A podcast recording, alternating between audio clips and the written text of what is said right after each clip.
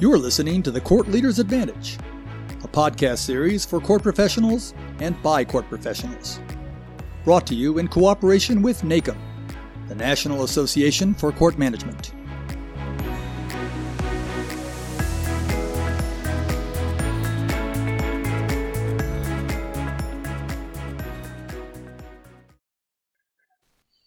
As the coronavirus crisis stretches out from days to weeks and possibly to months, courts are increasingly looking at technology to help maintain operations. Before the crisis, virtual hearings were a minor part of the court operations landscape. Now they're being aggressively explored as one solution to help keep courts up and running. How effective are they? What are the benefits and drawbacks? What do we need to watch out for? I'm Pete Kiefer, and welcome to the Court Leaders Advantage podcast series with our focus on how courts are coping with the coronavirus crisis. Today we have joining us Zenell Brown, Court Administrator in Detroit, Michigan, Mike Roddy, Court Executive Officer in San Diego, California, Mark Weinberg, Court Administrator in Daytona Beach, Florida, Liz Rambo, Trial Court Administrator in Eugene, Oregon, and Rick Pierce, with the Pennsylvania Administrative Office of the Court.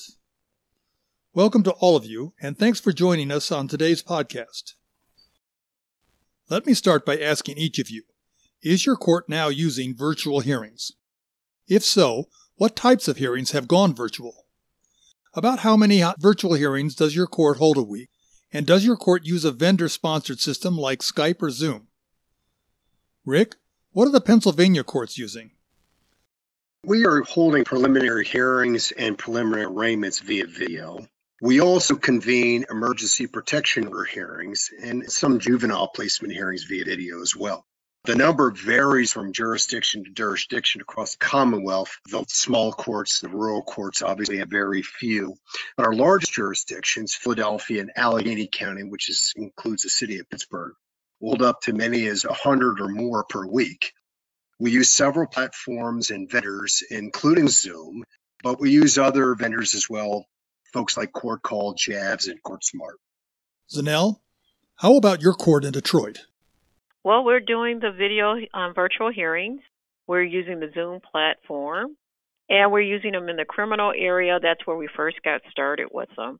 We're using it for the arraignment on the information, probation violations, bond motions, and also for sentencing. Then we moved over to juvenile court where we were using them for emergency placement orders, whether it was delinquency or with abuse neglect. And we're still working out some kinks so we can get some things going in civil and also domestic relations. So probably this week we'll probably expand more into those other areas that we haven't tapped in yet. Can you share what sort of kinks you've run into and what you've done to resolve them? probably the biggest kink is the unfamiliarity with the actual Zoom tools and how to actually host and the controls that the host have to use. So going through that with the judges and setting up a place for them to actually record and then send the recording to so it's available for court reporters. That's probably our biggest pieces there. So we have like 58 judges and we're trying to work down what's the uniform protocol. So by the end of the week, we plan on having that and rolling that out. Mike, what does your court in San Diego use?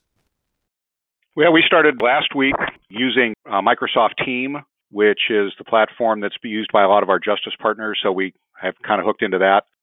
We are starting with some miscellaneous criminal proceedings to try and get people stipulated and released out of detention with the goal of moving toward preliminary examinations starting next week and then arraignments thereafter.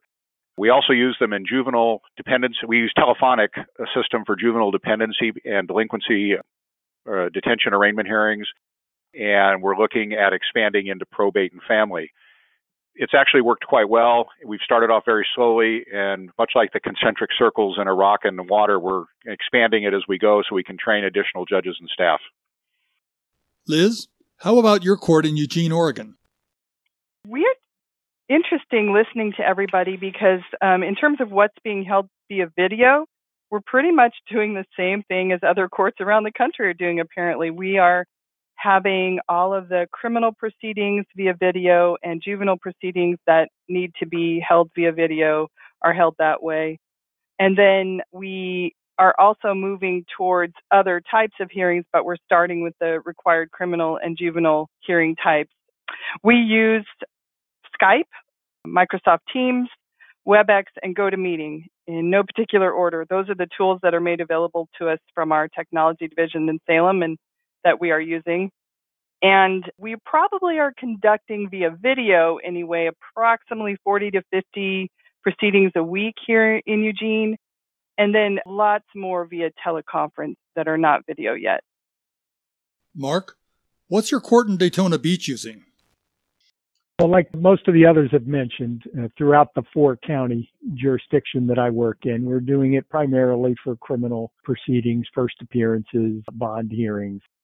Starting to do it some with juvenile detention hearings, juvenile shelter hearings, expanding it into some of the family related matters, injunctions for protection, and children vulnerability issues, and that sort of thing.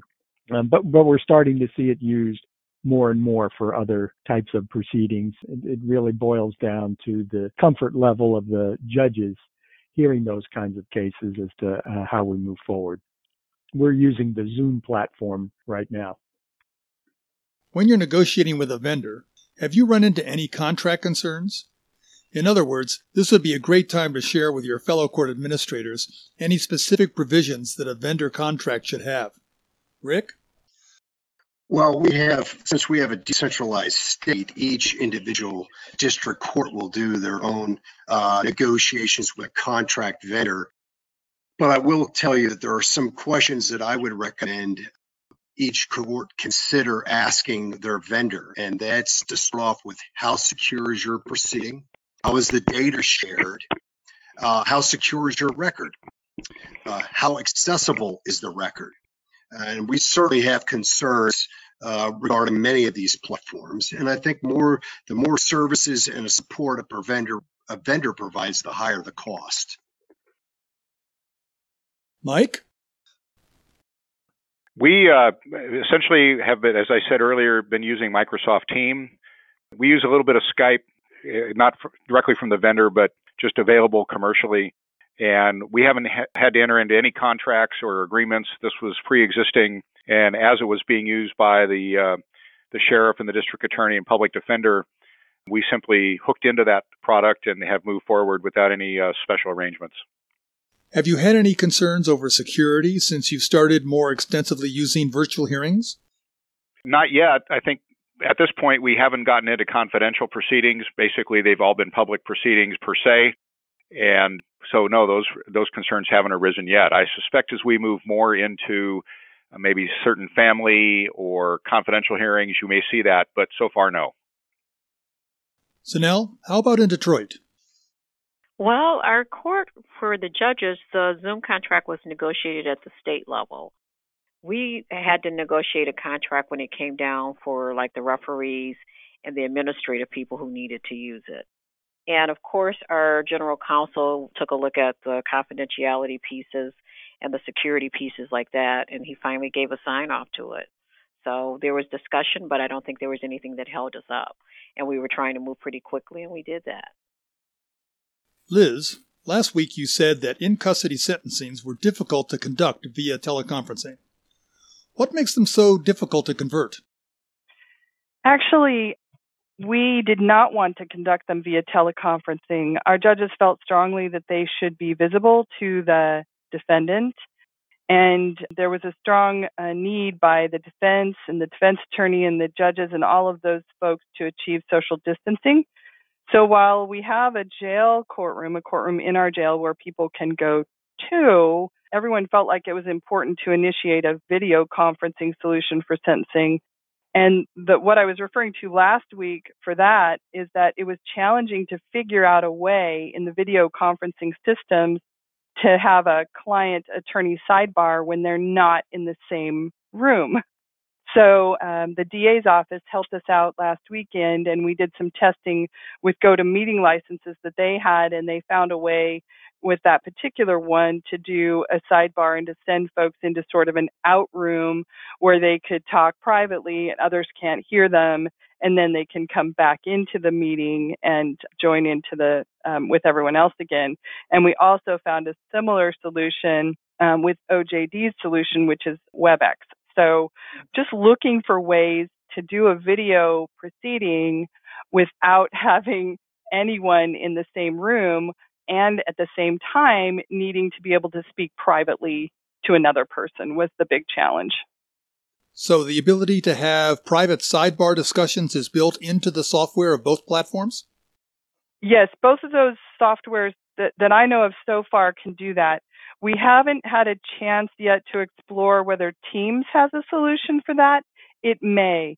We're just working so hard to get up to speed on all these different softwares and what does which thing best that it's been sort of a huge learning curve and just trying to get things implemented. We were really grateful to our DA's office for taking the lead and figuring out how to do that and GoToMeeting as our county uh, had purchased a license for GoToMeeting.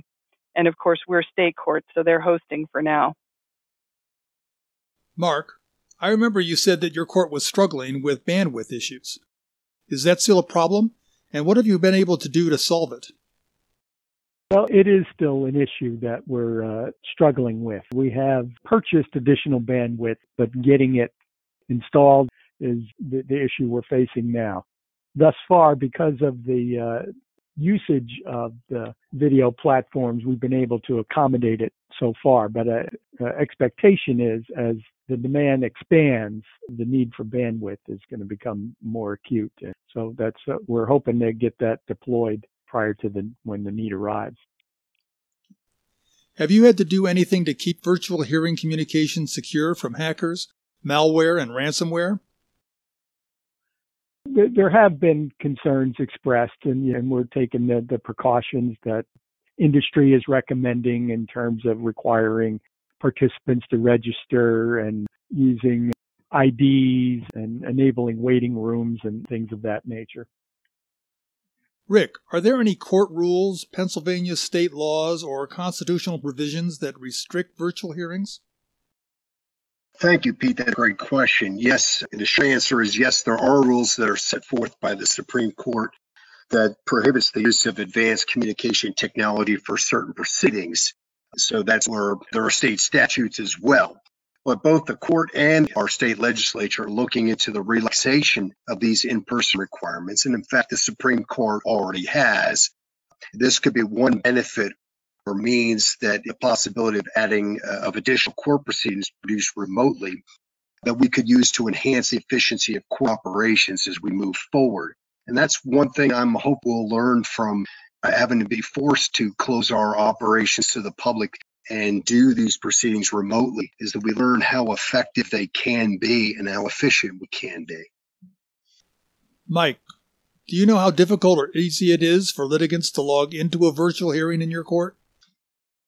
At this point, Peter, we have not extended the ability for self represented litigants, or for that matter, others from outside uh, the immediate justice system, to log into virtual hearings. I suspect that will come about in family law, where more than 80% of our litigants are self represented. But at this point, where we have uh, provided access, is they basically bring their documents to the front door. We intercept them the judges make a determination and they can pick up their papers at a prearranged time and appointment.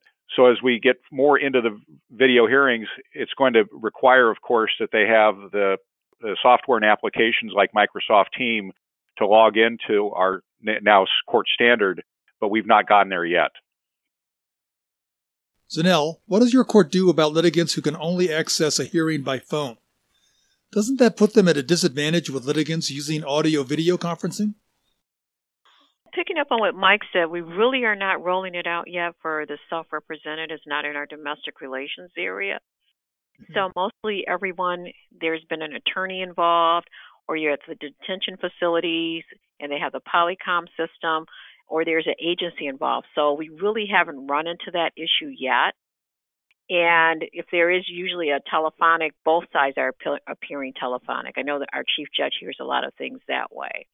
So I, we haven't run into it yet, and I think once we get to the self-represented, you probably will see that one party has the video access and the other one has the telephonic, and we'll see how it actually works out. How does your court create a record of the hearing? And what happens when you need an interpreter? Liz?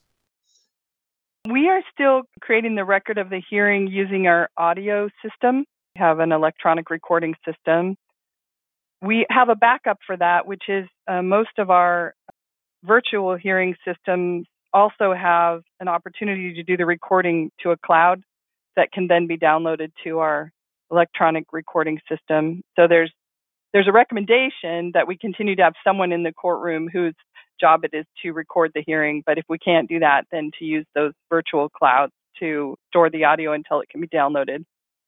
When interpreters are needed right now, they are dialing in and time is added to the proceeding so that asynchronous interpretation can happen, where normally they would be talking almost at the same time.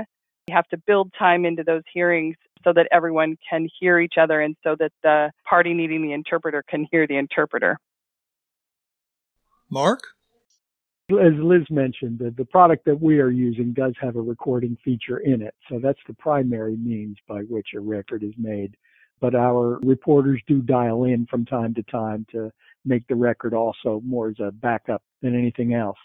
As she also mentioned, our interpreters join the meeting as any other participant would. But again, uh, the note about doing interpretations consecutively as opposed to simultaneously does add some uh, time to the proceeding. Rick? Well, doing very similar to what Liz and Mark have said. So we have many jurisdictions that are following their lead. I will say that in some jurisdictions, particularly uh, Philadelphia, a third party vendor captures the record, stores it on a server, and then provides a passcode to the court to download the recording as an audio file. But in many of the jurisdictions that we have, the court reporter participates remotely and captures the as if uh, he or she was in the courtroom. How about if you need an interpreter? Uh, when it comes to interpreters, we are following what Liz and Mark have both said. There is that delay, so you are looking at simultaneous transliteration. You're looking at consecutive communication. So there is that delay, but it is working. Mike, I recently read that Sacramento Superior Court is now live streaming criminal hearings on YouTube. How does the public access virtual hearings in San Diego?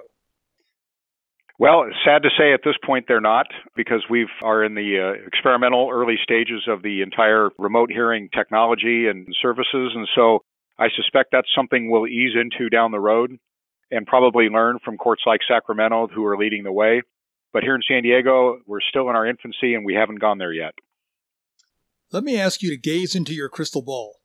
Do you think this might be the start of real cultural change in the courts?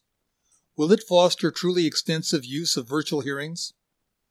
For example, instead of judges asking, Is there some reason why this hearing has to be done by teleconferencing? Will they start asking, Is there a reason why we're conducting this hearing face to face? Zenell? I would say that's definitely the case. Our judges are very enthusiastic about doing the virtual hearings. And it was part of our strategic plan to pilot this in our civil division for 2020. And circumstances have just like blown it out of the water of where we even thought we would have been by this point. So I definitely see our judges buying into it. Our Supreme Court is very supportive of it. So I think this will probably be the wave of the future. Mike? Well, likewise, I think this has really opened the floodgates it could have taken another generation for this to technology to penetrate into the system, but the combination of uh, turnover on the bench with a lot of uh, fresh minds coming in, along with proving the efficacy of, of, of these systems and programs, I think is going to lead to significant change and penetration into the court marketplace when it comes to technology. So I think there will be lasting effects as we all come to grips with even beyond just the immediate pandemic, the idea that people may be more comfortable doing it from home or doing it online or attending a meeting via video. And that applies to employees as well as to, as the public. Liz? I completely agree with what Zenell and Mike have said. I think it is going to be a bit of a sea change. But when I think about how it might apply on the ground, I think we'll be a lot more open to virtual hearings. But what's interesting to me is that I think some of the things we're doing virtually now out of necessity would go back to being in person, and other things for instance, a lot of those domestic relations things and or protective orders may end up being the things that we do virtually. So like in Lane County is enormous. Our county is 4,700 square miles and we have population centers at the farthest outreaches, um, coast and the Cascades, if you know where we're at. And so the issue then becomes that some of those protective orders and other things that we've wanted to conduct via a distance or remote proceeding, we haven't been able to, that I think we'll be able to, and people will be more willing for it.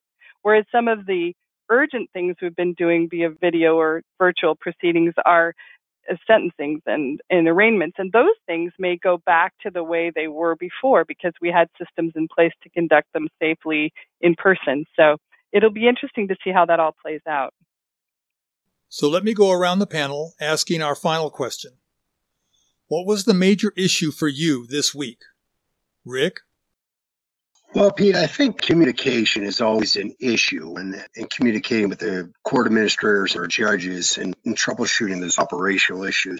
So that's always something we'll continue to address. But I think that's always an issue anyway, even in times of normal operation. I would say the what we've started uh, this past uh, week and what I continue to plant the seeds for is what Zenell, Mike, and Liz have just said, and that's to try to orient and familiarize and educate all of our uh, court stakeholders and all of our participants, including the judges, uh, regarding the, the suitability and the efficiency of using remote proceedings and how this can uh, it's not just a wave of the future it's actually here and to get them comfortable with doing this and certainly this issue although it's certainly not under my control but we're hopeful that uh, our supreme court and, and our state legislature will take a look at this in the coming weeks and months as far as uh, relaxing some of those requirements for in-person proceedings Zenell? So this week, I think I'm, I'm going to go with, like Rick said, is communication. Communication to the extent where our initial state of emergency expires tonight at midnight, but the governor has extended it.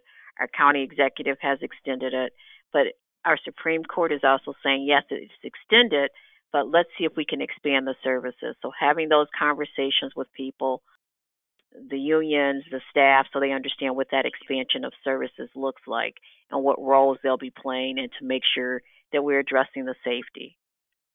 Mike? Well, much like the prior comments, this is getting longer and deeper than I think we had originally expected.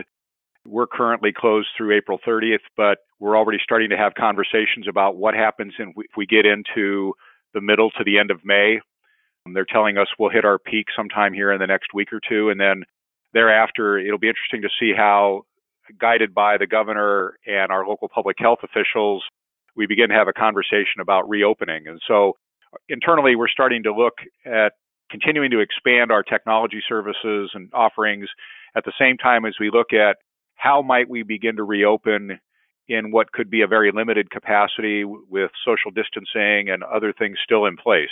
So uh, a changing landscape for us, and it's going to be longer and deeper than we'd originally anticipated. Liz? Like everyone has said, um, we see this going longer than initially anticipated. Our, our first Chief Justice restricted operations order expired at the end of March, and now this current one goes at least through the end of May. And so for me, the challenge this week and, and what I'm finally, I think, getting to turn my attention to is how and what does it mean to be an open court in this environment? And how do we get people involved in the court proceedings when they're virtual? It's going to be a big challenge. We had last week our first high profile proceeding and had to figure out a way to um, have the media uh, participate appropriately in that proceeding. So moving forward i think that is going to be the question of the week for me sort of thinking that through. Mark well, in, in keeping with the theme, uh, our Supreme Court extended the emergency operations of the Florida state court system through the end of May. So we spent the majority of the past week trying to get everybody to at least some minimal level of familiarity with the uh, uh, technologies that we're using. And uh, so that's what we focused on the last week or so. Once again, I want to thank Mike, Liz, Mark, Zenell, and Rick today for sharing what their courts are doing to combat the coronavirus crisis. I also again want to thank all of you court professionals out there listening to this podcast and who continue to go to work every day to keep the courts running. You are all heroes. I want to let you know that the April 7th, 2020 Joint Technology Conference Quick Response Bulletin on Strategic Issues to Consider When Starting Virtual Hearings is posted on the podcast landing page under Additional Resources. Lastly, I want to give a shout out to Erin Carr at the National Center for State Courts for spending a lot of her time maintaining our podcast landing page on the NACM website. Thanks, Erin, for everything that you are doing in these difficult times. Join us next Thursday, April 23rd, as we continue our conversation with our guests. Remember, if you have a question about how the courts are coping with the coronavirus, email us at CLApodcast, that's all one word, at nacmnet.org. We'll try to answer your question on a future episode. This has been the Court Leaders Advantage podcast series. I'm Pete Kiefer, and thanks for listening.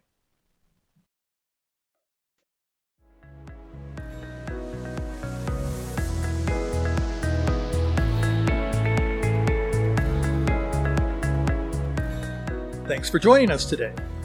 The Court Leader's Advantage is a regular podcast on courts and court administration. Today's episode will be available on our website, on Facebook, on iTunes, and on Twitter. If you have questions, comments, or ideas for future episodes, email us. Our address is CLA Podcast, that's all one word, at nacmnet.org. I'm Pete Kiefer, and on behalf of our guests and the National Association for Court Management, have a great day. The views, information, and opinions expressed during this episode are solely those of the individual presenters. They do not necessarily represent the position of the National Association for Court Management.